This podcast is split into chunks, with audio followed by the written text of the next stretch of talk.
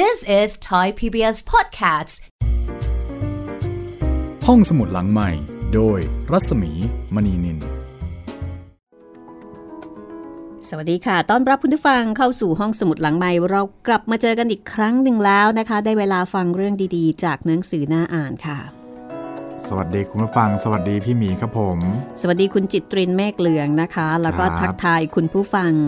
ที่ฟังอยู่ ทุกที่ทั่วไทยแล้วก็ทั่วโลกทุกประเทศเลยค่ะ สวัสดีคุณแม่ผมเองด้วยนะครับ แฟนประจอ๋อคุณแม่ฟังอยู่ด้วยใช่ไหมคะำครับผมฟังรายการหรือว่าฟังแอปพลิเคชัน ฟังสดครับพี่โอ้โหแหมลุ้นลูกชายมากเลยทีเดียวนะคะครับผมต้องสดเท่านั้นนะคะ คุณสวัสดีค่ะคุณแม่ วันนี้นะคะมาถึงตอนที่ 12 ของเทพนิยายแอนเดอร์เซน แล้วก็น่าจะเป็นตอนที่สนุกมากด้วย เพราะว่าเป็นเรื่องเอกของแอนเดอร์เซนก็ว่าได้นะะครับผมรองเท้าสีแดง The Red Shoes นะคะ ไม่ใช่จักรยานสีแดงนะครับ นั่นเสกโลโซ แล้วก็ไม่ใช่เก้าอี้อ๋อไม่ใช่นั่นเก้าอี้ขาวในห้องแดง คืออะไรที่เกี่ยวกับสีแดงนี่รู้สึกว่าจะมีเยอะนะครับผมขาวๆแดงๆเนี่ยอันนี้ใช่รองเท้าสีแดงนะคะ รองเท้าของเด็กผู้หญิงคนหนึ่งที่ชื่อว่าคาเรนโอ้โหชื่อสวยมากอะอืม เรื่องก็สวยด้วยนะคะ เรื่องนี้ครับ แล้วหลังจากเรื่องรองเท้าสีแดง เราจะต่อด้วยสาวสวยอีกตัวหนึ่งนะคะ เป็นเล่นเป็นตัวเหรอครับพี่ไม่แน่ใจนะ เพราะว่าเธอเป็นเงือกอ๋อควรจะรู้เลยควรจะเรียกว่าคนตัวหรือว่านางเออลักษณะนามของเงือกนี่เขาเรียกว่าอะไรเออจริงๆเงือกน่าจะเป็นปลานะพี่น่าจะแต่นับเอ้ยเป็นมันตัวต้องเป็นครึ่งเขาเป็นลูกครึ่งนะเงือกเนี่ย ครึ่ง ปลาครึ่งคน ก็เลยไม่รู้ว่าจะเรียกว่าคน หรือว่าจะเรียกว่าตัวนะคะเอาเป็นว่าหลังจากนี้เนี่ยก็จะเป็นเรื่องของสาวน้อยนางหนึ่งก็แล้วกันนะคะ ครับผมนั่นก็คือเงือกน้อย ก็เป็นอีกเรื่องหนึ่งซึ่ง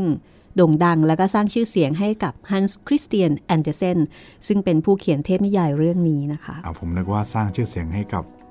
เออสุนทรภู่ซะอีกเออของเราเนี่ยเป็นเวอร์ชั่นของพระอภัยมณีครับ แต่ว่าอันนี้เป็นเวอร์ชั่นเงือกของทางฝรั่ง เงือกที่นะคะเกี่ยวกับเงือกจริงเงือกจริง ๆ ค่ะๆครับ ของเรานี่ก็เงือกจริง ๆ เหมือนกันนะคะ แต่ไปโผล่อยู่ในเส้นเรื่องของพระอภัยอ่าก็เดี๋ยวต้องลองฟังดูนะคะว่า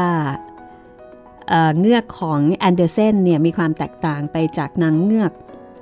ที่เป็นแม่ของสุดสาครยังไงบ้าง ครับ กับเรื่องราวชะตาชีวิตนะคะ แต่ว่ารู้สึกจะออกไปในทางน่าสงสาร ครับผม ทั้งสองฝั่งเลยนะ ออกแนวแบบ ถูกถูกอะไรอะถูกย่ำยี อะไรทำนองนั้นเน่ะเพราะว่าดูบอบบาง แล้วก็ดูไม่ค่อยมีพิษสงครับ เดี๋ยวลองฟังนะคะ วันนี้คงจะได้สองเรื่อง แต่ว่าเรื่องที่สองนี่ยังไม่น่าจะจบ เพราะว่าค่อนข้างยาวโอ้นะคะ เป็นมหากาพย์ครับพี่ยาวค่ะสำหรับเงือกน้อยอาสำหรับเทพนิยายแอนเดอร์เซนนะคะ ก็เป็นผลงานของฮันส์คริสเตียนแอนเดอร์เซนนักเขียนชาวเดนมาร์กค่ะ ในเวอร์ชั่นนี้เนี่ยคุณสมพรวาร์นาโดเป็นผู้แปลสำนักพิมพ์ฟรีฟอร์มค่ะ คัดมา 21 เรื่องนะคะ แล้วก็ตีพิมพ์ เป็นหนังสือที่ชื่อว่าเทพนิยายแอนเดอร์เซนต้องขอบคุณมาณที่นี้ด้วยนะคะ ใครสนใจก็ลองไปซื้อหามาอ่านได้นะคะ เป็นหนังสือที่น่าจะอ่านได้แบบยาวๆ นานเลยละค่ะ ขนาดพวกเราอ่านกันเองนี่ยังยาวเลยครับ แล้วก็บางทีกลับมาอ่านอีกเนี่ยมันก็จะได้ความรู้สึกอีกแบบหนึ่งอ๋อเอาไปเรียกว่าซ้ำค่ะหนังสือดีๆนี่มันอ่านได้ตลอดเลยนะคะครับพ่อแม่อ่านแล้วให้ลูกอ่าน ลูกอ่านแล้ว ให้น้องอ่านอะไรอย่างเงี้ยครับแบบหนังสือนิทานเนี่ยต้องบอกว่าเป็นหนังสือที่ใช้คุ้ม แล้วเวลาที่เด็กฟังนิทานเขาไม่ได้ฟังครั้งเดียวแล้วจบนะคุณจิตอ๋อรินเขาชอบฟังซ้ำนะเขาชอบฟังซ้ำซ้ำซ้ำสังเกตไหมถ้าเกิดว่าใครเป็นพ่อเป็นแม่จะพบว่าบางทีลูกเนี่ยจะขอฟังนิทานเรื่องเดิมอืมๆคุณพ่อค่ะวันนี้ขอฟังเรื่องนี้หน่อย คุณแม่ค่ะวันนี้อยากฟังเรื่องเงือกน้อยเขาชอบเรื่องอะไรเขาก็แบบเขาอยากฟังซ้ำๆอะเหมือนกับเป็นการฟังเอาอัธรสอะไรประมาณนั้นนะชอบอารมณ์ ที่ได้ฟังเรื่องนี้อะตอนเด็กๆผมก็จำได้ ผมชอบขอให้พ่อเล่ารามเกียรติ์ให้ฟัง เห็นไหมใช่ทั้งๆที่ก็เคยฟังแล้วใช่ครับรู้เรื่องแล้ว ใช่แต่อยากฟังอีก ก็ตอนนี้นะคะ ถ้าไม่อยากรบกวนคุณพ่อคุณแม่นะคะ หรือว่าคุณพ่อคุณแม่ไม่อยากรบกวนตัวเอง ก็สามารถที่จะใช้บริการห้องสมุดหลังไม้ให้ทำหน้าที่แทน แต่พอฟังเสร็จแล้ว คุณพ่อคุณแม่ก็ค่อยชวนเด็ก ๆ คุยค่ะ ครับ ก็สามารถทุ่นแรงไปได้ประมาณหนึ่งนะคะ แต่ว่าฟังอยู่ด้วยกันก็จะดีมากๆเลยสำหรับรองเท้าสีแดงนะคะ ก็ก็ไม่ค่อยยาวเท่าไหร่ ครับผมถ้าอย่างนั้น เดี๋ยวเราไปฟังรองเท้าสีแดงกันเลยก็แล้วกันนะคะ ครับ กับเรื่องราวของเด็กหญิงคาเรน และรองเท้าของเธอค่ะ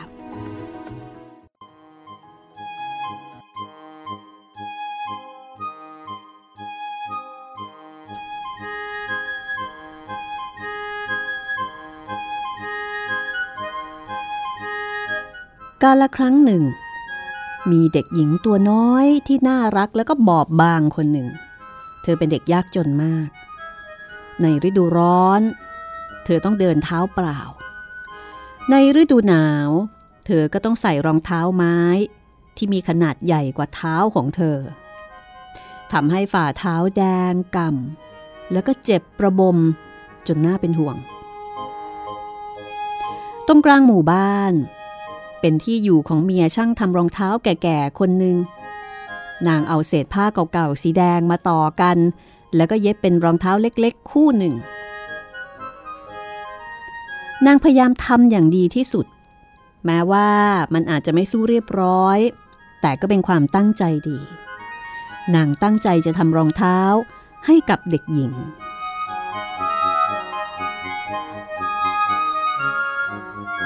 เด็กหญิงคนนี้ชื่อว่าคาเรน เธอได้รับรองเท้าสีแดงคู่นั้น ในวันฝังศพแม่ของเธอ เธอสวมใส่มันเป็นครั้งแรก แม้ว่ามันจะไม่ใช่รองเท้าสำหรับใส่ไว้ทุก แต่เธอก็ไม่มีรองเท้าคู่อื่น เธอเดินตามโลงศพที่ทำจากหญ้าฟาง โดยไม่มีแม้แต่ถุงเท้า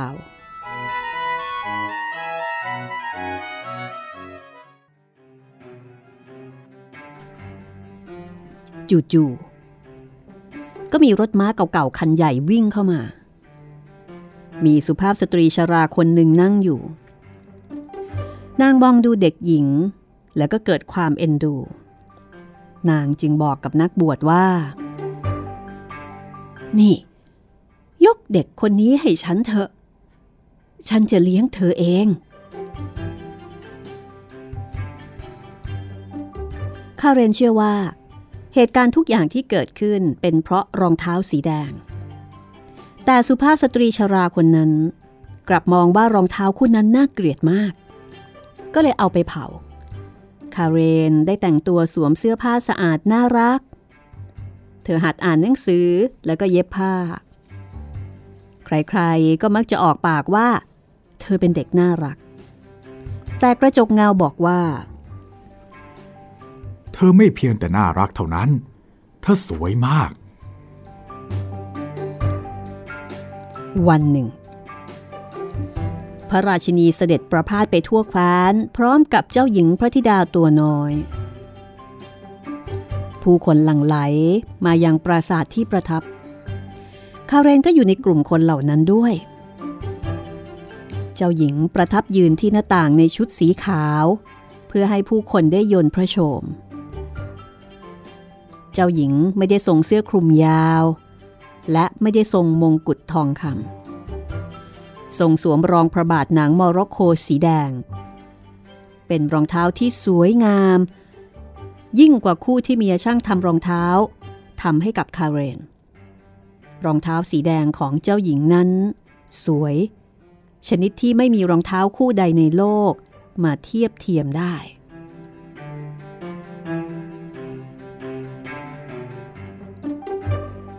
ต่อมา ในวันที่คาเรนโต พอจะเข้าพิธีรับศีล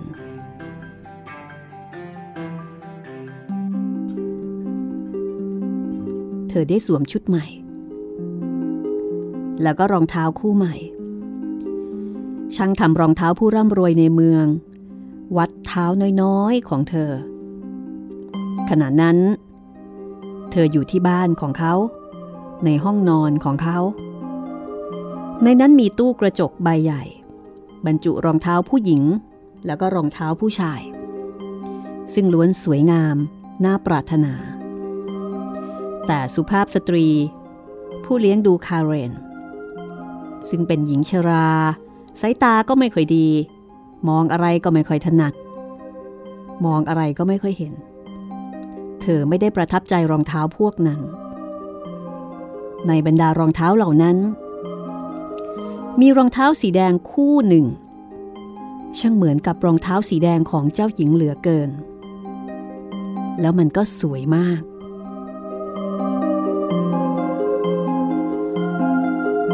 ช่างทำรองเท้าบอกว่า เขาตั้งใจทำรองเท้าคู่นี้ให้กับลูกสาวท่านเขาคนหนึ่ง แต่ว่าเธอสวมได้ไม่พอดี ก็เลยต้องเอาออกมาขาย คงจะทำด้วยหนังพิเศษละสิ ฉันว่าดูมันเงาดีเหลือเกิน จริงด้วยค่ะ มันดูขึ้นเงาแล้วก็สวยจังเลย คาเรนบอก ปรากฏว่า มันพอดีกับเท้าของเธอ สุภาพสตรีชรา ก็เลยซื้อให้กับคาเรน โดยที่ไม่รู้ว่ามันเป็นสีแดง เพราะถ้าเกิดไม่เช่นนั้น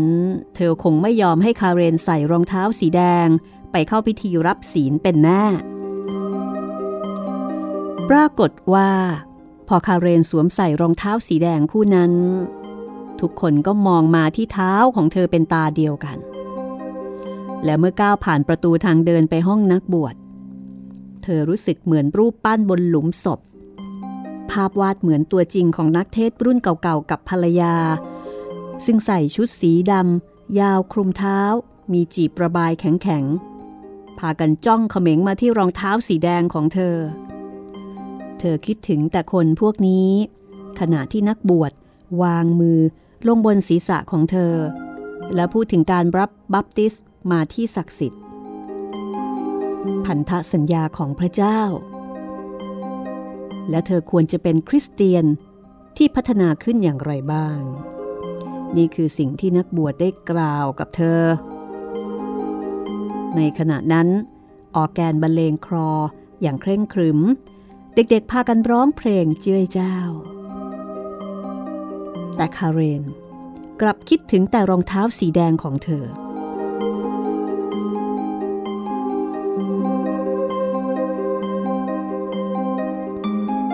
อตกบ่าย สุภาพสตรีชรา ก็ได้ยินทุกคนพูดถึงรองเท้าสีแดงของคาเรน เธอจึงบอกว่านั่นเป็นความผิดอย่างยิ่งของคาเรน เพราะว่ามันไม่เหมาะเลย แล้วก็กำชับว่าต่อไปเวลาไปโบสถ์คาเรนจะต้องใส่แต่รองเท้าสีดำเท่านั้น แม้ว่าเธอจะอายุมากขึ้นแค่ไหนก็ตาม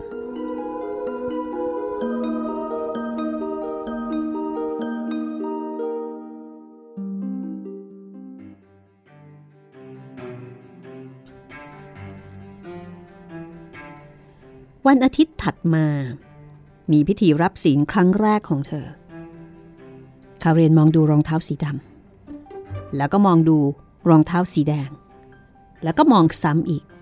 และในที่สุด เธอก็เลือกใส่รองเท้าสีแดง วันนั้นดวงอาทิตย์ทอแสงเจิดจ้า คาเรนกับสุภาพสตรีชรา เดินไปตามทางเดินเล็กๆ ผ่านทุ่งข้าวโพด ซึ่งค่อนข้างจะมีฝุ่นเยอะ ที่ประตูโบสถ์มีทหารชราคนหนึ่งยืนอยู่ที่นั่นโดยมีไม้เท้าค้ำยันเขามีคราวยาวดูแปลกมาก คราวของเขาออกสีแดงๆมากกว่าขาว เขาก้มตัวลงตรงพื้น แล้วก็ขอเช็ดรองเท้าให้กับสุภาพสตรีชรา คาเรนยืดเท้าเล็กๆ ข้างหนึ่งของเธอออกมา ทหารชราผู้นั้นกล่าวว่า ดูสิ รองเท้าเต้นรำคู่นี้สวยจังเลย เวลาเต้นรำต้องอย่าให้หลุดนะครับ พูดพราง ทหารก็เอื้อมมือมาจับที่พื้นรองเท้า สุภาพสตรีชรา ให้เงินทำทานแก่ทหารชราผู้นั้น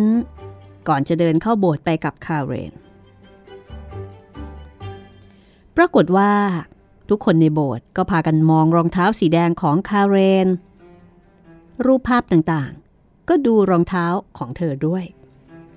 ขณะที่คาเรนคุกเข่าอยู่ที่แท่นพิธี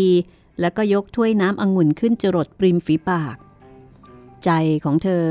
ก็คิดถึงแต่รองเท้าสีแดง ราวกับว่ามันแหวกว่าอยู่ในถ้วยนั้น เธอลืมหมดทุกสิ่งทุกอย่าง ลืมแม้กระทั่งร้องเพลงสวด ลืมสวดอธิษฐาน ข้าแต่พระบิดาผู้สถิตในสวรรค์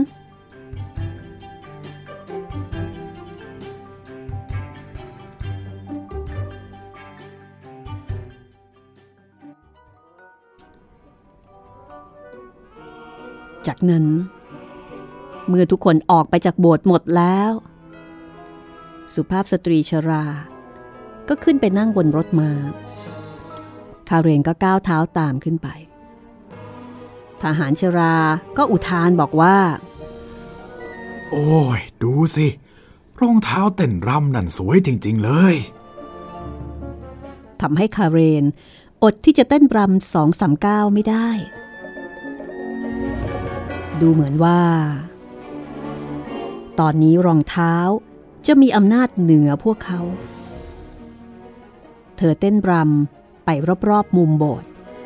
เธอไม่อาจจะหยุดเต้นได้ คนขับรถม้าต้องวิ่งมาจับตัวเธอ แล้วก็อุ้มขึ้นรถ แต่ถึงกระนั้น เท้าของเธอก็ยังคงเต้นต่อไป จนเธอเหยียบสุภาพสตรีชรา ซึ่งตกใจมาก เหยียบอย่างน่าตกใจ และในที่สุด เธอก็ต้องถอดรองเท้าออก ขาของเธอจึงสงบลง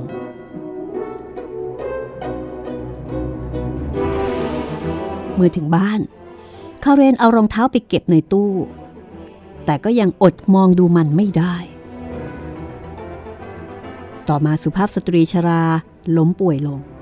ใครๆต่างก็พากันบอกว่า นางจะไม่หายดี จะต้องมีคนเฝ้าดูแลและพยาบาล ไม่มีใครเหมาะกับหน้าที่นี้มากไปกว่าคาเรน วันหนึ่ง คาเรนได้รับเชิญให้ไปงานเต้นรำใหญ่ในเมือง เธอมองดูสุภาพสตรีชราผู้ไม่มีทางจะหายป่วย แล้วก็มองดูรองเท้าสีแดง เธอคิดในใจว่าไม่น่าจะผิดบาปอะไรถ้าเธอจะใส่รองเท้าสีแดง เธอน่าจะลองดู เธอนึกในใจแล้วเธอ ก็ใส่รองเท้าสีแดง ใส่ไปงานเต้นรำแล้วก็เริ่มเต้น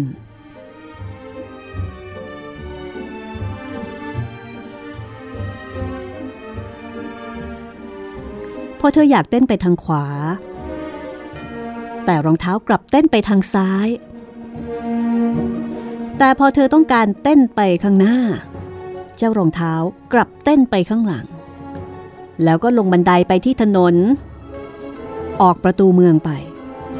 คาเรนเต้นรำต่อไป และถูกบังคับให้เต้นตรงออกไปสู่ป่าที่มืดทึม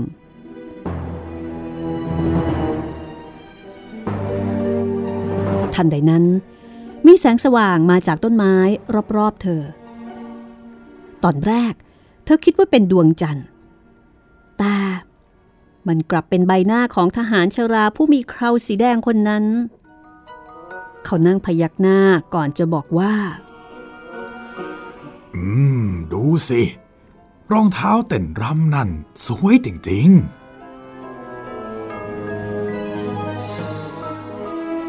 คาเรนตกใจกลัว เธออยากจะดึงรองเท้าสีแดงออก แต่มันกลับติดแน่น เธอดึงถุงเท้าออก แต่ดูเหมือนว่ารองเท้าได้งอกติดเท้าของเธอไปแล้ว เธอต้องเต้นรำต่อไป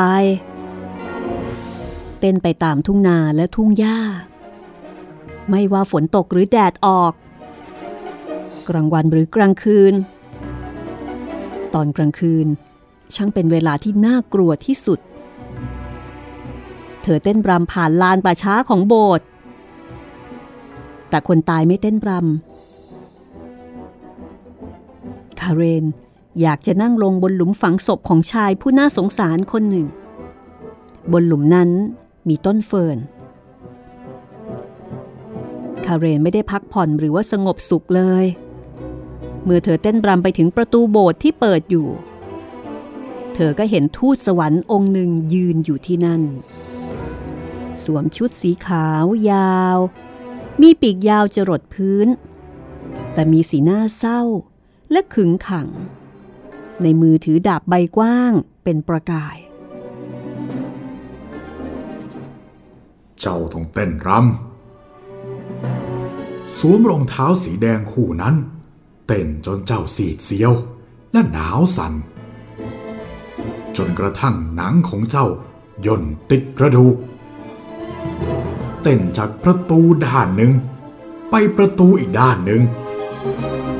เต้นไปที่ที่เด็กไร้แก่นสาร เจ้าจะต้องเคาะประตูให้พวกเขาได้ยินและตัวสัน่น เจ้าจะต้องเต้นรำ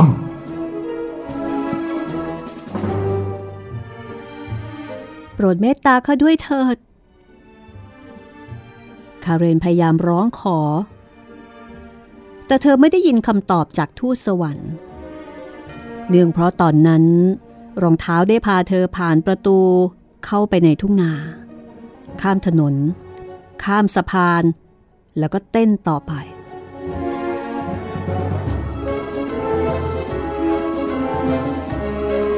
เช้าวันหนึ่ง เธอเต้นผ่านประตู ซึ่งเธอรู้จักดี ได้ยินเสียงร้องเพลงสวดดังมาจากข้างใน เธอเห็นโลงศพที่ตกแต่งด้วยดอกไม้ถูกแบกออกมา เธอจึงรู้ว่า สุภาพสตรีชราได้ตายเสียแล้ว เธอรู้สึกเหมือนถูกทอดทิ้ง รู้สึกเหมือนถูกทูตสวรรค์ของพระเจ้าลงโทษ คาเรนเต้นต่อไป เธอถูกบังคับให้เต้นผ่านคืนอันมืดมัว รองเท้า พาเธอผ่านพุ่มน้ำและโขดหิน เธอถูกเกี่ยวถูกบาดจนเลือดไหล เธอเต้นบรำข้ามทุ่งไปถึงบ้านเล็กๆ หลังหนึ่ง นี่คือที่พักของเพชฌฆาต คาเรนรู้ดี คาเรนเอานิ้วเคาะที่หน้าต่าง แล้วก็ร้องเรียก ออกมาสิ ออกมา ฉันเข้าไปไม่ได้ ฉันถูกบังคับให้เต้นรำ นี่ เจ้าไม่รู้หรอกว่าข้าเป็นใคร ข้าตัดหัวคนชั่วร้าย ข้าได้ยินเสียงขวานของข้ากำลังสั่นอยู่ อย่าตัดหัวฉันเลย ถ้าไม่อย่างนั้น ฉันจะสารภาพบาปไม่ได้ จงตัดเท้าที่สวมรองเท้าสีแดงของฉันแทนเธอ จากนั้นคาเรนก็สารภาพบาปทั้งหมด แล้วเพชฌฆาตก็ตัดเท้าที่สวมรองเท้าสีแดงออก แต่รองเท้าก็ยังเต้นรำแล้วก็หนีไปพร้อมกับเท้าเล็กๆ คู่นั้น ข้ามทุ่งนาไปสู่ป่าลึก เพชฌฆาตได้ทำเท้าเล็กๆ จากไม้ให้คาเรน พร้อมกับไม้ค้ำยันเเขาสอนเธอให้ร้องเพลงสวดของพวกอาชญากร เธอจูบมือข้างที่กำขวาน แล้วก็เดินข้ามทุ่งกว้างไป ฉันทรมานมามากพอแล้ว กับรองเท้าสีแดงคู่นั้น ฉันจะเข้าไปในโบสถ์ให้คนอื่นๆได้เห็น คาเรนรีบไปที่ประตูโบสถ์ แต่พอเข้าใกล้โบสถ์ก็เห็นรองเท้าสีแดงเต้นรำอยู่ตรงหน้า เธอตกใจ จนต้องหันหลังกลับ เธอรู้สึกไม่สบายใจตลอดทั้งอาทิตย์ เธอร้องไห้อย่างขมขื่นพอถึงวันอาทิตย์อีกครั้ง คาเรนก็บอกว่า เอาละฉันเป็นทุกข์ แล้วก็ฝ่าฟันมาพอแล้ว ฉันเชื่อว่า ฉันก็เป็นคนดี พอๆกับหลายคนที่นั่งชูคออยู่ในโบสถ์นั่น แล้วคาเลนก็รวบรวมความกล้า กลับไปที่โบสถ์อีก แต่พอเข้าเขตประตูรั้ว เข้าสู่สนามหน้าโบสถ์คาเรนก็เจอกับรองเท้าสีแดงเต้นรำอีก เธอตกใจ แล้วก็หันกลับพร้อมกับสำนึกบาปจากก้นบึ้งหัวใจ คาเรนกลับไปที่บ้านนักบวชแล้วก็ของานทำเธอรับรองว่าจะขยันทำงานทุกอย่าง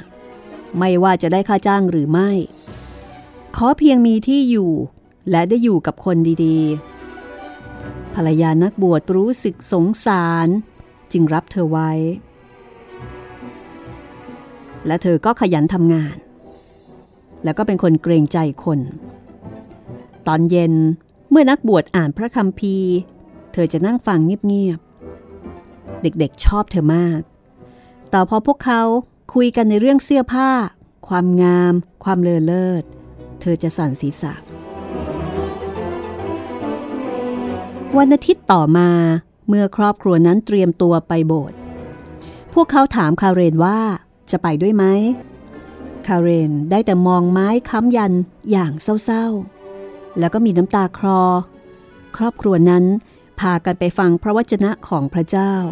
ในขณะที่คาเรนอยู่ในห้องเล็กๆ ของเธอตามลำพัง เธอนั่งอยู่ใน ห้องนั้นกับหนังสือคู่มือภาวนาอธิษฐาน ขณะที่เธออ่านไปด้วยจิตใจสงบยำเกรง เธอได้ยินเสียงออกแกนแว่วมาตามลม คาเรนเงยหน้าขึ้นด้วยน้ำตานอง แล้วก็บอกว่า ข้าแต่พระเจ้า โปรดช่วยลูกด้วยเถิด แล้วดวงอาทิตย์ก็ส่องแสงสว่าง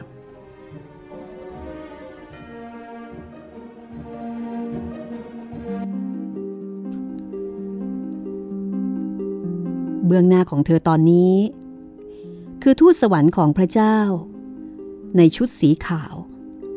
แบบเดียวกับที่เธอเห็นที่ประตูโบสถ์ในคืนนั้น แต่คราวนี้ทูตสวรรค์ไม่ได้ถือดาบ แต่ถือกิ่งไม้งามสีเขียวสด ซึ่งมีดอกกุหลาบเต็มทั้งกิ่ง ทูตสวรรค์เอากิ่งไม้แตะเพดานห้อง เพดานก็ยกสูงขึ้น บริเวณที่ถูกแตะมีดาวสีทองทอประกาย ทูตสวรรค์แตะที่กำแพงกำแพงก็ขยายกว้างออก คาเรนเห็นออแกนกำลังบรรเลงเพลง เห็นภาพเก่าแก่ของนักเทศกับภรรยา ที่นั่งบนมานั่งมีเบาะรองกำลังร้องเพลงจากหนังสือคู่มือภาวนาอธิษฐาน ปรากฏว่า โบสถ์ได้มาหาเด็กหญิงผู้น่าสงสารถึงห้องแคบๆของเธอ หรือไม่เช่นนั้น เธอก็คงไปที่โบสถ์เอง เธอนั่งอยู่ที่มานั่ง พร้อมกับครอบครัวของนักบวช เมื่อพวกเขาร้องเพลงจบและเงยหน้าขึ้น และพยักหน้าให้ พร้อมกับบอกว่า เธอทำถูกแล้วที่มาโบสถ์ที่ฉันมาได้ ก็เพราะความเมตตานั่นเอง คาเรนบอก จากนั้นออร์แกนก็บรรเลงเพลง เสียงนักร้องประสานเสียงเด็กไพเราะอ่อนหวาน แสงแดดส่องสว่างอย่างอบอุ่นเข้ามาทางหน้าต่าง ทอดลงมาที่มานั่งที่คาเรนนั่งอยู่ หัวใจของเธอเบิกบานเต็มเปี่ยม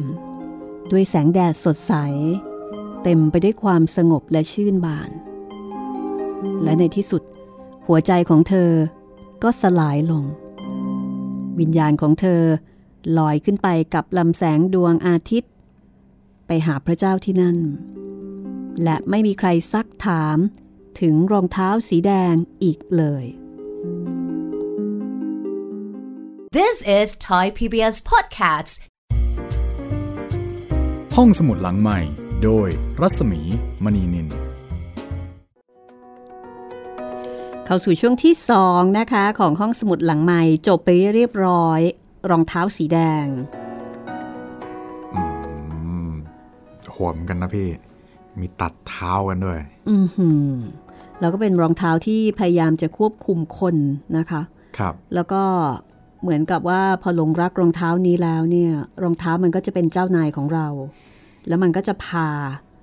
ท่องไปตามที่ต่างเต้นๆโดยที่ไม่สามารถจะควบคุมได้ เต้นไม่หยุด เต้นไม่หยุดเลย ฟังเรื่องนี้แล้ว เด็กๆนึกถึงอะไรบ้างนะคะ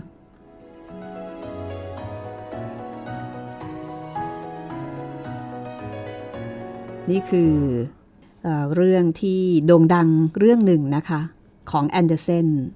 รองเท้าสีแดง คิดว่าเรื่องนี้นี่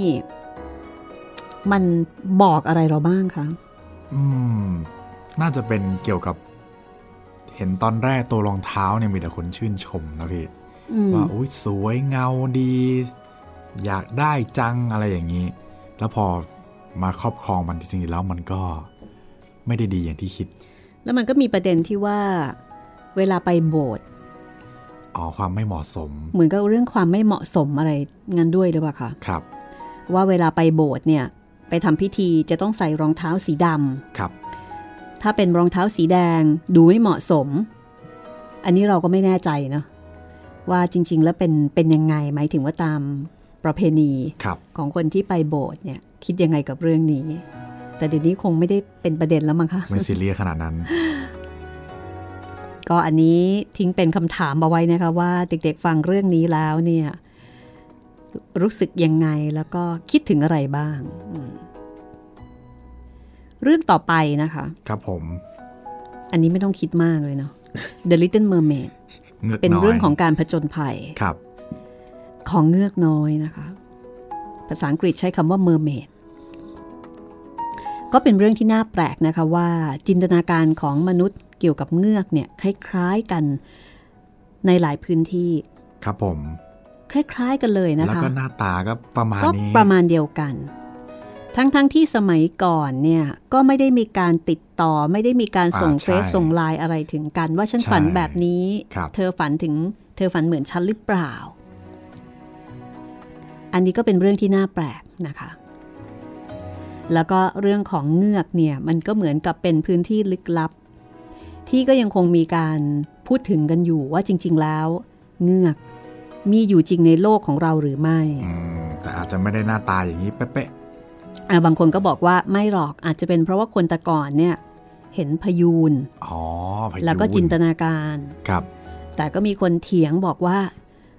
บ้าเหรอเคยเจอ เออ พยูนเนี่ยนะมันจะไปเหมือนคนตรงไหน จะไปเหมือน นางเงือกแสนสวยตรงไหน หน้าตาแบบนั้น ตุยนุยซะขนาดนั้นใช่หน้าตาก็ตลกมากเลย เหมือนหมู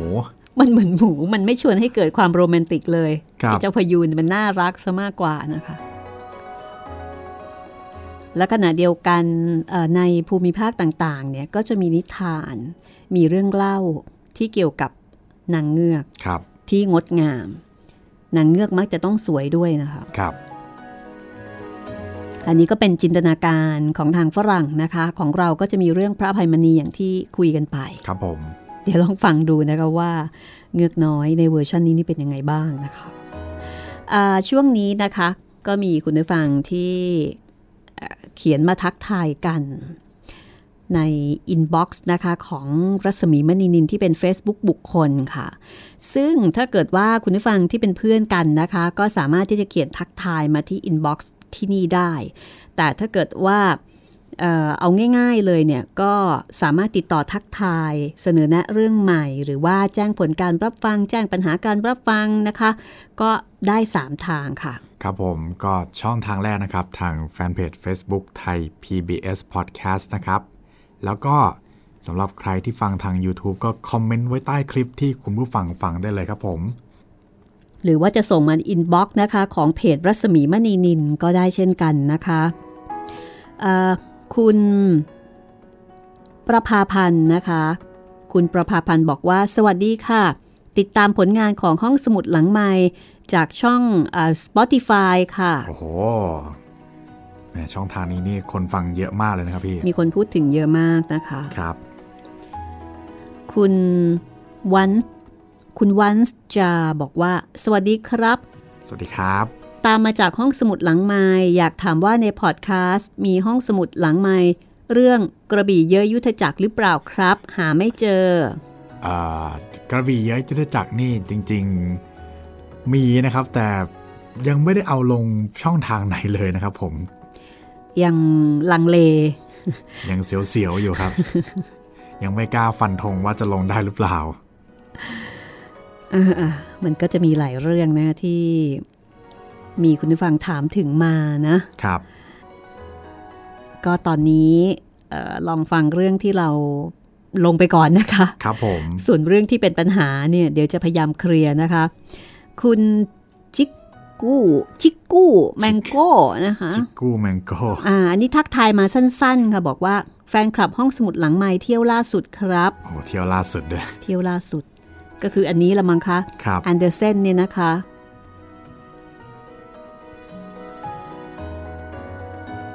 ในขณะที่ในขณะที่คุณคุณน้าสิริวันนะคะ คุณน้าสิริวันจากอเมริกาบอกว่า สวัสดีค่ะ สวัสดีครับคุณนาครับ หมูนี้น้านอกใจไปนะคะ หมูนี้ยังไงครับคุณนาครับไปฟังวรรณกรรมแล้วก็ย้อนอดีต เมื่อสักพัก เข้าไปฟังนิทานแอนเดอร์เซนได้ยินคุณหมีตอบที่น้าเขียนไปค่ะออหมายถึงว่าที่นอกใจนี่คือนอกใจจากการฟังฟังสดที่เว็บไซต์อ๋อแล้วก็ไปค้นเรื่องเก่าๆอ่าอันนี้ไม่ถือว่านอกใจนะคะ ครับผม ถือว่ายังคงใจเดียวอยู่ค่ะ ขอบคุณคุณน้านะคะครับเขียนผมมาคุยกัน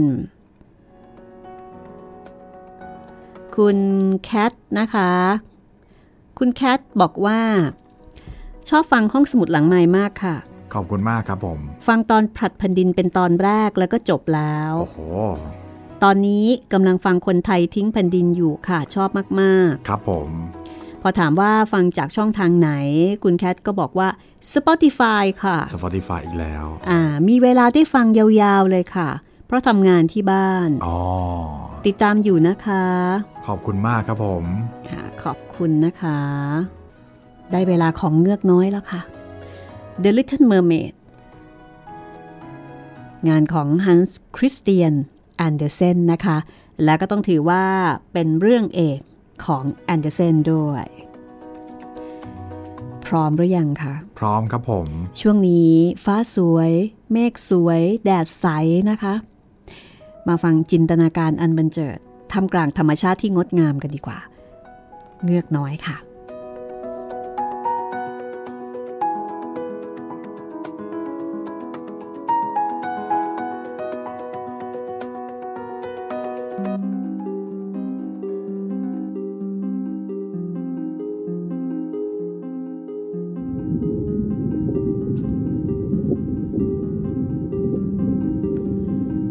หาสมุทรอันไกลโพ้น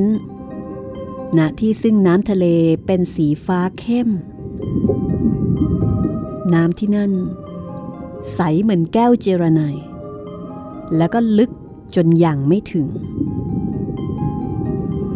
ต่อให้เอายอดสูงแหลมของโบสถ์หลาย ๆ แห่งมาต่อกัน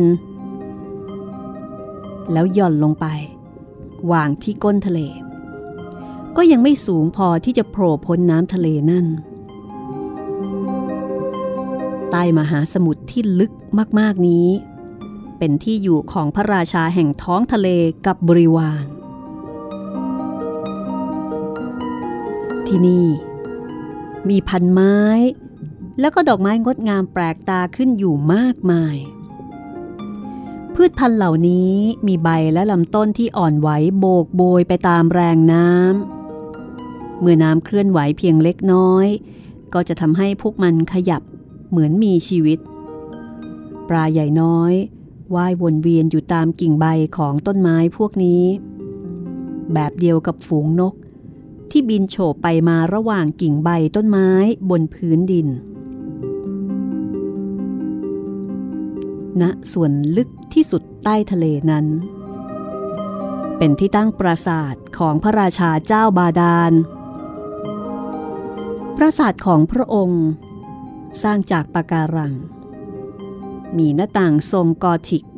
ที่ทำด้วยอัมพันสีเหลืองใสเรียงเป็นแนวยาว มีหลังคาที่ทำด้วยเปลือกหอย ซึ่งเปิดปิดตามจังหวะที่น้ำไหลพัดมากระทบ เป็นปราสาทที่สวยงามมาก เปลือกหอยแต่ละฟ้า มีไข่มุกส่องแสงเป็นประกายเรืองรองงดงาม เหมาะที่จะนำไปประดับยอดมงกุฎของพระราชินี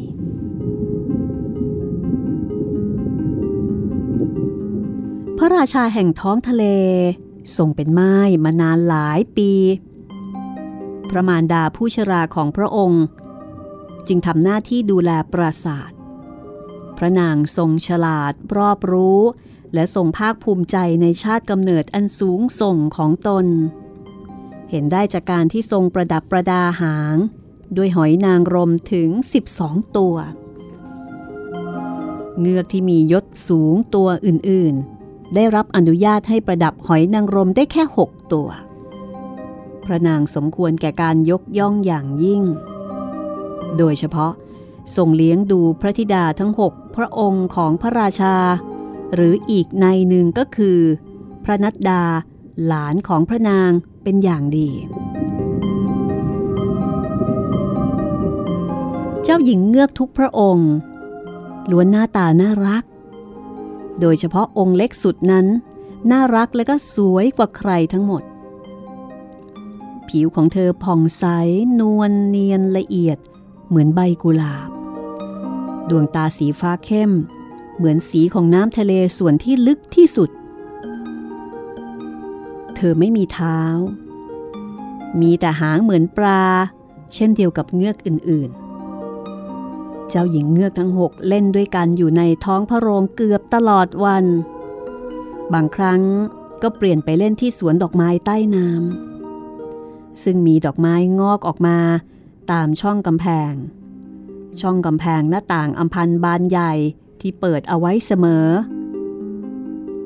ฟูงปลา ว่ายเข้าออกปราสาทราวกับนกนางแอ่น ต่างกันตรงที่ว่าปลาเหล่านั้นว่ายเข้าไปหาเจ้าหญิงเงือกทั้งหก มันกินอาหารจากมือของพวกเธอ แล้วก็ยอมให้ลูบไล้ตัวของมันเล่น ด้านนอกของปราสาท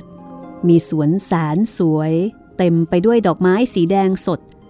กับสีฟ้าเข้ม บางชนิดดูคล้ายเปลวเพลิง ผลไม้สีทองสุกปรังดุดทองคำใบไม้กิ่งไม้โบกโบยไหวเอ็นไปมาพื้นสวนเป็นทรายเม็ดละเอียด เป็นประกายสีน้ำเงิน คล้ายเปลวเพลิงกรรมฐานสูงขึ้นไป มีแสงสีฟ้าใสสว่างเรืองรอง อยู่เหนือทุกสิ่ง ดูคล้ายห้อมล้อมด้วยอากาศจากเบื้องบน เห็นท้องฟ้าสีครามใช้ส่องมาไม่มืดทึมอย่างทะเลลึกทั่ว ๆ ไป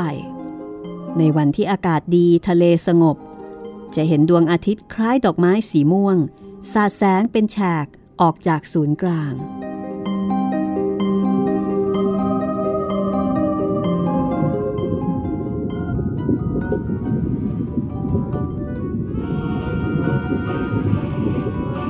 เจ้าหญิงเงือกแต่ละองค์ มีบริเวณสำหรับทำสวนของตนโดยเฉพาะ คือเจ้าหญิงแต่ละองค์จะมีพื้นที่เป็นของตัวเอง ที่พวกเธอจะขุดดินปลูกต้นไม้ได้ตามใจชอบ เจ้าหญิงองค์หนึ่งทำแปลงดอกไม้เป็นรูปประวาน อีกองค์หนึ่งออกแบบสวนเป็นรูปนางเงือก ส่วนของน้องนุสุดท้อง เป็นวงกลม เหมือนดวงอาทิตย์ ปลูกดอกไม้สีแดง ดุดแสงของอาทิตย์อัสดง เธอเป็นเงือกที่แตกต่างจากพวกพี่ๆ เธอชอบอยู่เงียบๆ และก็ช่างคิด ขณะที่พี่ๆ ยินดีปรีดากับข้าวของแปลกๆ ที่ได้มาจากบรรดาเรืออับปางที่จมอยู่ก้นทะเล แต่เงือกผู้เป็นน้องนุชสุดท้อง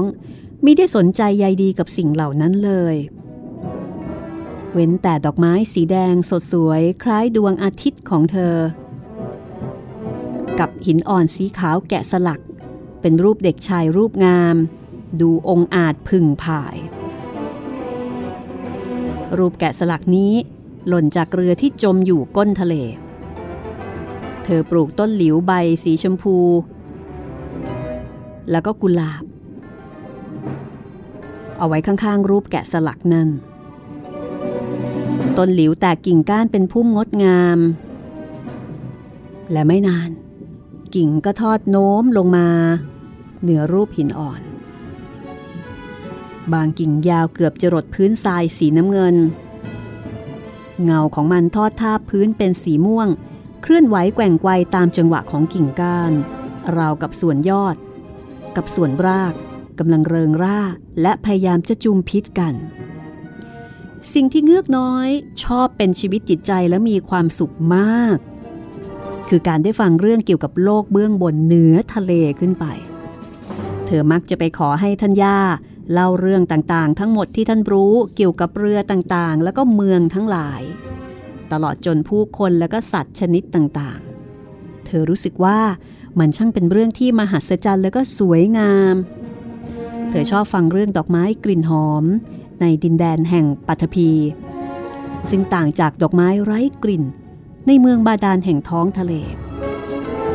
เธอชอบฟังเรื่องต้นไม้ใบไม้ที่มีสีเขียว เรื่องปลาตามต้นไม้ที่ร้องเพลงได้ไพเราะ ใครได้ยินก็เป็นสุขเบิกบาน ทัญญาเรียกบรรดานกน้อยๆ เหล่านั้นว่าปลา เพื่อให้เงือกน้อยเข้าใจ เพราะว่าเธอยังไม่เคยเห็นนกมาก่อน และก็ไม่รู้ว่า นกคืออะไร พออายุ 15 เจ้าก็จะได้รับอนุญาตให้ขึ้นไปเหนือทะเล ไปนั่งอาบแสงจันทร์บนโขดหิน มองดูเรือลำใหญ่แล่นผ่าน เจ้าจะได้เห็นป่า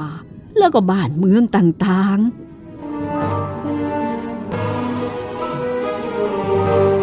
เจ้าหญิงก็รอคอย รอคอยเวลาที่จะได้รับอนุญาต ให้ขึ้นไปเหนือทะเล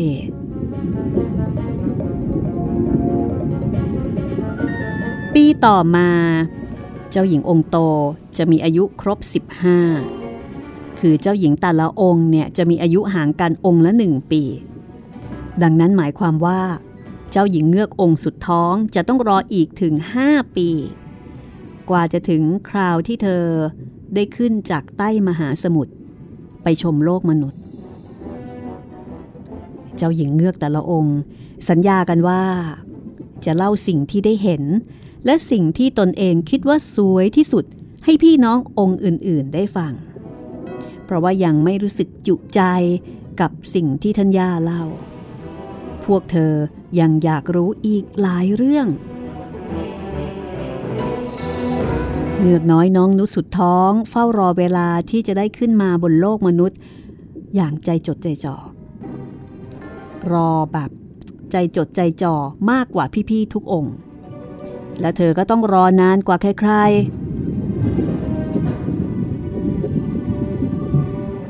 มีหลายคืน ที่เธอยืนอยู่ตรงหน้าต่างที่เปิดกว้าง แล้วก็แงนมองผ่านน้ำทะเลสีคราม ขึ้นไปดูฝูงปลาแหวกว่ายด้วยครีบแล้วก็หางของมันเห็นดวงจันทร์แล้วก็ดวงดาวทอแสงอ่อน แต่เมื่อมองผ่านน้ำทะเล มันใหญ่ มากกว่าที่มนุษย์เห็น และเมื่อมีอะไรบางอย่าง เหมือนเมฆสีดำลอยผ่านไป เธอก็คิดว่าคงจะเป็นปลาวานกำลังว่ายน้ำอยู่เหนือศีรษะ หรืออาจจะเป็นเรือที่มีมนุษย์โดยสารมาเต็มลำ นี่คือจินตนาการของเงือกน้อย ที่อยากจะขึ้นไปดูสิ่งต่างๆ ในโลกมนุษย์ด้วยตัวของเธอเอง แต่ก็ยังไม่มีโอกาสนั่น ในปีที่เจ้าหญิงเงือกองโตมีอายุครบ 15 ปี เธอได้รับอนุญาตให้ว่ายน้ำขึ้นมาเหนือมหาสมุทร และเมื่อกลับลงมา เธอก็มีเรื่องเล่าให้น้องๆฟังนับร้อยร้อยเรื่อง เธอเล่าถึงสิ่งที่งดงาม หลายสิ่งหลายอย่าง แต่สิ่งที่งดงามที่สุดสำหรับเธอ คือการได้นอนบนผืนทราย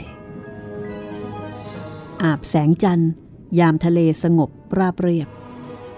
ได้อยู่ใกล้ฝั่ง แล้วก็ได้จ้องมองไปยังเมืองใหญ่ ซึ่งอยู่ใกล้ๆ แล้วก็เห็นแสงไฟระยิบระยับเหมือนดวงดาวนับร้อยนับพันเ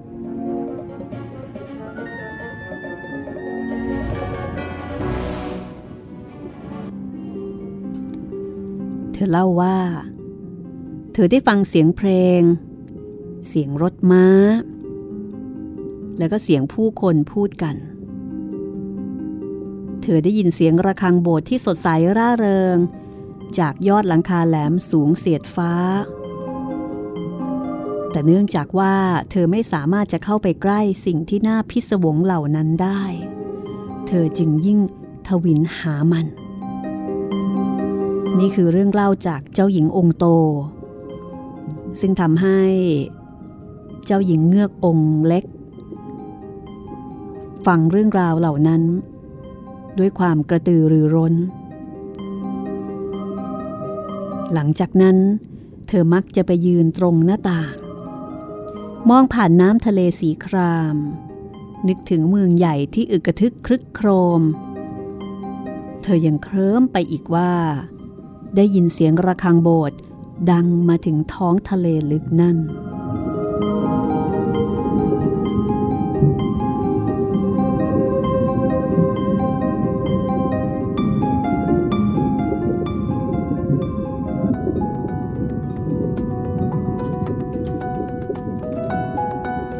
เงือกก็จินตนาการถึงโลกมนุษย์ ในขณะเดียวกันมนุษย์ก็จินตนาการถึงเงือกแล้วก็โลกของเงือกว่าเอ๊ะตกลงเงือกมีอยู่จริงไหมทางฝ่ายต่างจินตนาการถึงกันนะพี่ แล้วก็ไม่รู้ว่าเขาจะมองเราเป็นยังไงเนาะถ้าเขามีตัวตนจริงเงือกนี่เป็นเรื่องเล่าที่มีเสน่ห์มากนะคะๆครับ สมัยเด็กๆเนี่ยจำได้ว่าเอ่อที่บ้าน ซึ่งอยู่ติดกับแม่น้ำท่าจีนอ๋อ แล้วก็ท่าน้ำเนี่ยจะมีบันไดเป็นบันไดหิน ที่มีการทำบันไดหิน เพื่อที่จะให้คนเนี่ยลงไปอาบน้ำไปซักผ้า แล้วก็มีแพไม้ คือเป็นบันไดเป็นขั้นๆ แล้วก็มีสันเจ้าอยู่ริมแม่น้ำสมัยก่อนตอนเด็กๆนะคะ มีผู้ใหญ่เล่าให้ฟังบอกว่าเอ่อที่นี่เนี่ยมีนางเงือกฮะที่แม่น้ำท่าจีน คือคงจะเป็นเรื่องเล่าให้เด็กๆฟังนะอ๋อแต่เขาก็เล่าเป็นสตอรี่ที่แบบโอ้โหมันชวนให้จินตนาการนี่บันเจิดเพลิดเพลวมาก ครับ เขาก็บอกว่า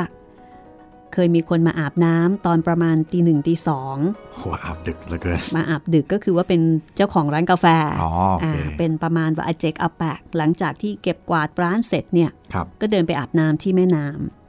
แล้วก็ไปเจอนางเงือกนี่กำลังนั่งหวีผมโอ้เวลาที่นางเงือกขึ้นมาบนโลกมนุษย์เนี่ย เป็นเวลาที่เธอแบบจะชิลมาก เธอจะขึ้นมาหวีผมแบบอารมณ์ดีมีความสุข สบายๆ และเธอก็มักจะขึ้นมาในเวลากลางคืนดึกสงัด เพราะมั่นใจว่าจะไม่เจอมนุษย์ แต่บังเอิญเจอปรากฏว่าเจอเจออาแปะอ่าอาเจกหรืออาแปะท่านนี้เนี่ยนะคะครับแล้วก็เธอก็ตกใจ แล้วเวลาที่เงือกตกใจเนี่ยเธอก็จะลืมหวีอ๋อแล้วก็จะมีนิทานต่อไปว่าหวีที่เธอใช้หวีเนี่ยก็เป็นหวีทองคำโหอ่าคนนั้นก็จะได้หวีทองคำของนางเงือกไป แล้วก็จะเห็นนางเงือกเนี่ยกระโดดลงน้ำไปโอ้โหเด็ก ๆ ฟังแล้ว จินตนาการบันเจิดมาก อยากเห็นนางเงือก อยากได้หวีทองคำเลยไปอาบน้ำตอนตีหนึ่งแต่นี่ไม่กล้านะอ๋อ เดี๋ยวโดนแม่ตีกลัวจะเจออย่างอื่นมากใช่ไหมที่ไม่ใช่เงือกใช่ไหมใช่อะสิอ๋อแล้วมีจินตนาการถึงจระเข้ด้วยนะคะ คู่กันก็เลยทำให้เด็กๆ ไม่ค่อยกล้าค่ะอ๋อคือไม่แน่ใจว่า ระหว่างเงือกกับจระเข้เราจะเจออะไรก่อน คนที่อยู่ริมแม่น้ำนะคะ หรือว่าอยู่ริมทะเลเนี่ยมันก็จะมีเรื่องเล่านะมีครับสตอรี่ที่เกี่ยวกับความลึกลับที่อยู่ภายใต้นั้น ความลึกลับของ แม่น้ำซึ่งเป็นน้ำจืดก็อย่างหนึ่งก็คือจระเข้อืมเป็นเสน่ห์เหมือนกัน เป็นเสน่ห์สาย dark สาย dark ซึ่งมันชวนฟังแล้วก็น่าตื่นเต้นครับ แล้วก็นางเงือกนางเงือกนี่ได้ทั้ง ได้ทั้งน้ำจืดและได้ทั้งทะเลนะ ยังไม่จบนะคะ อันนี้เป็นเพียงแค่ตอนแรกที่พูดถึงความปรารถนาแล้วก็ความใฝ่ฝันของบรรดาเจ้าหญิงเงือก ที่อยากจะมาชม อยากจะมาเอ่อดูความเป็นไปในโลกมนุษย์ครับว่าเคยจะเป็นอย่างไร เหมือนเคยเห็นแต่พวกสิ่งของของโลกมนุษย์ รู้สึกตื่นตาตื่นใจครับโอ้เขาไม่มีหางเหมือนเราเรียกว่าหางได้ไหมเนี่ย ใช่เออเขาเป็นอะไรยื่นยื่นออกมาสองข้าง แล้วก็เขาแต่ข้างบนเหมือนเราเลยอะไรอย่างนี้อ่าฮะ แล้วก็นกก็เรียกเป็นปลาซะจะได้ไม่ต้องสงสัย เพราะว่าในทะเลไม่มีนกครับอ่าย่าก็เลยบอกว่าเนี่ยมันก็จะมีปลาเนี่ยเนี่ยเหมือนประมาณนี้แหละ เพียงแต่ว่ามันบิน ปลาบินได้ แล้วก็ร้องได้ด้วยครับ และที่สำคัญนะคะอ่าจะมีดอกไม้ที่มีกลิ่นหอมอ่าอ่าอันนี้คือความแตกต่างว่า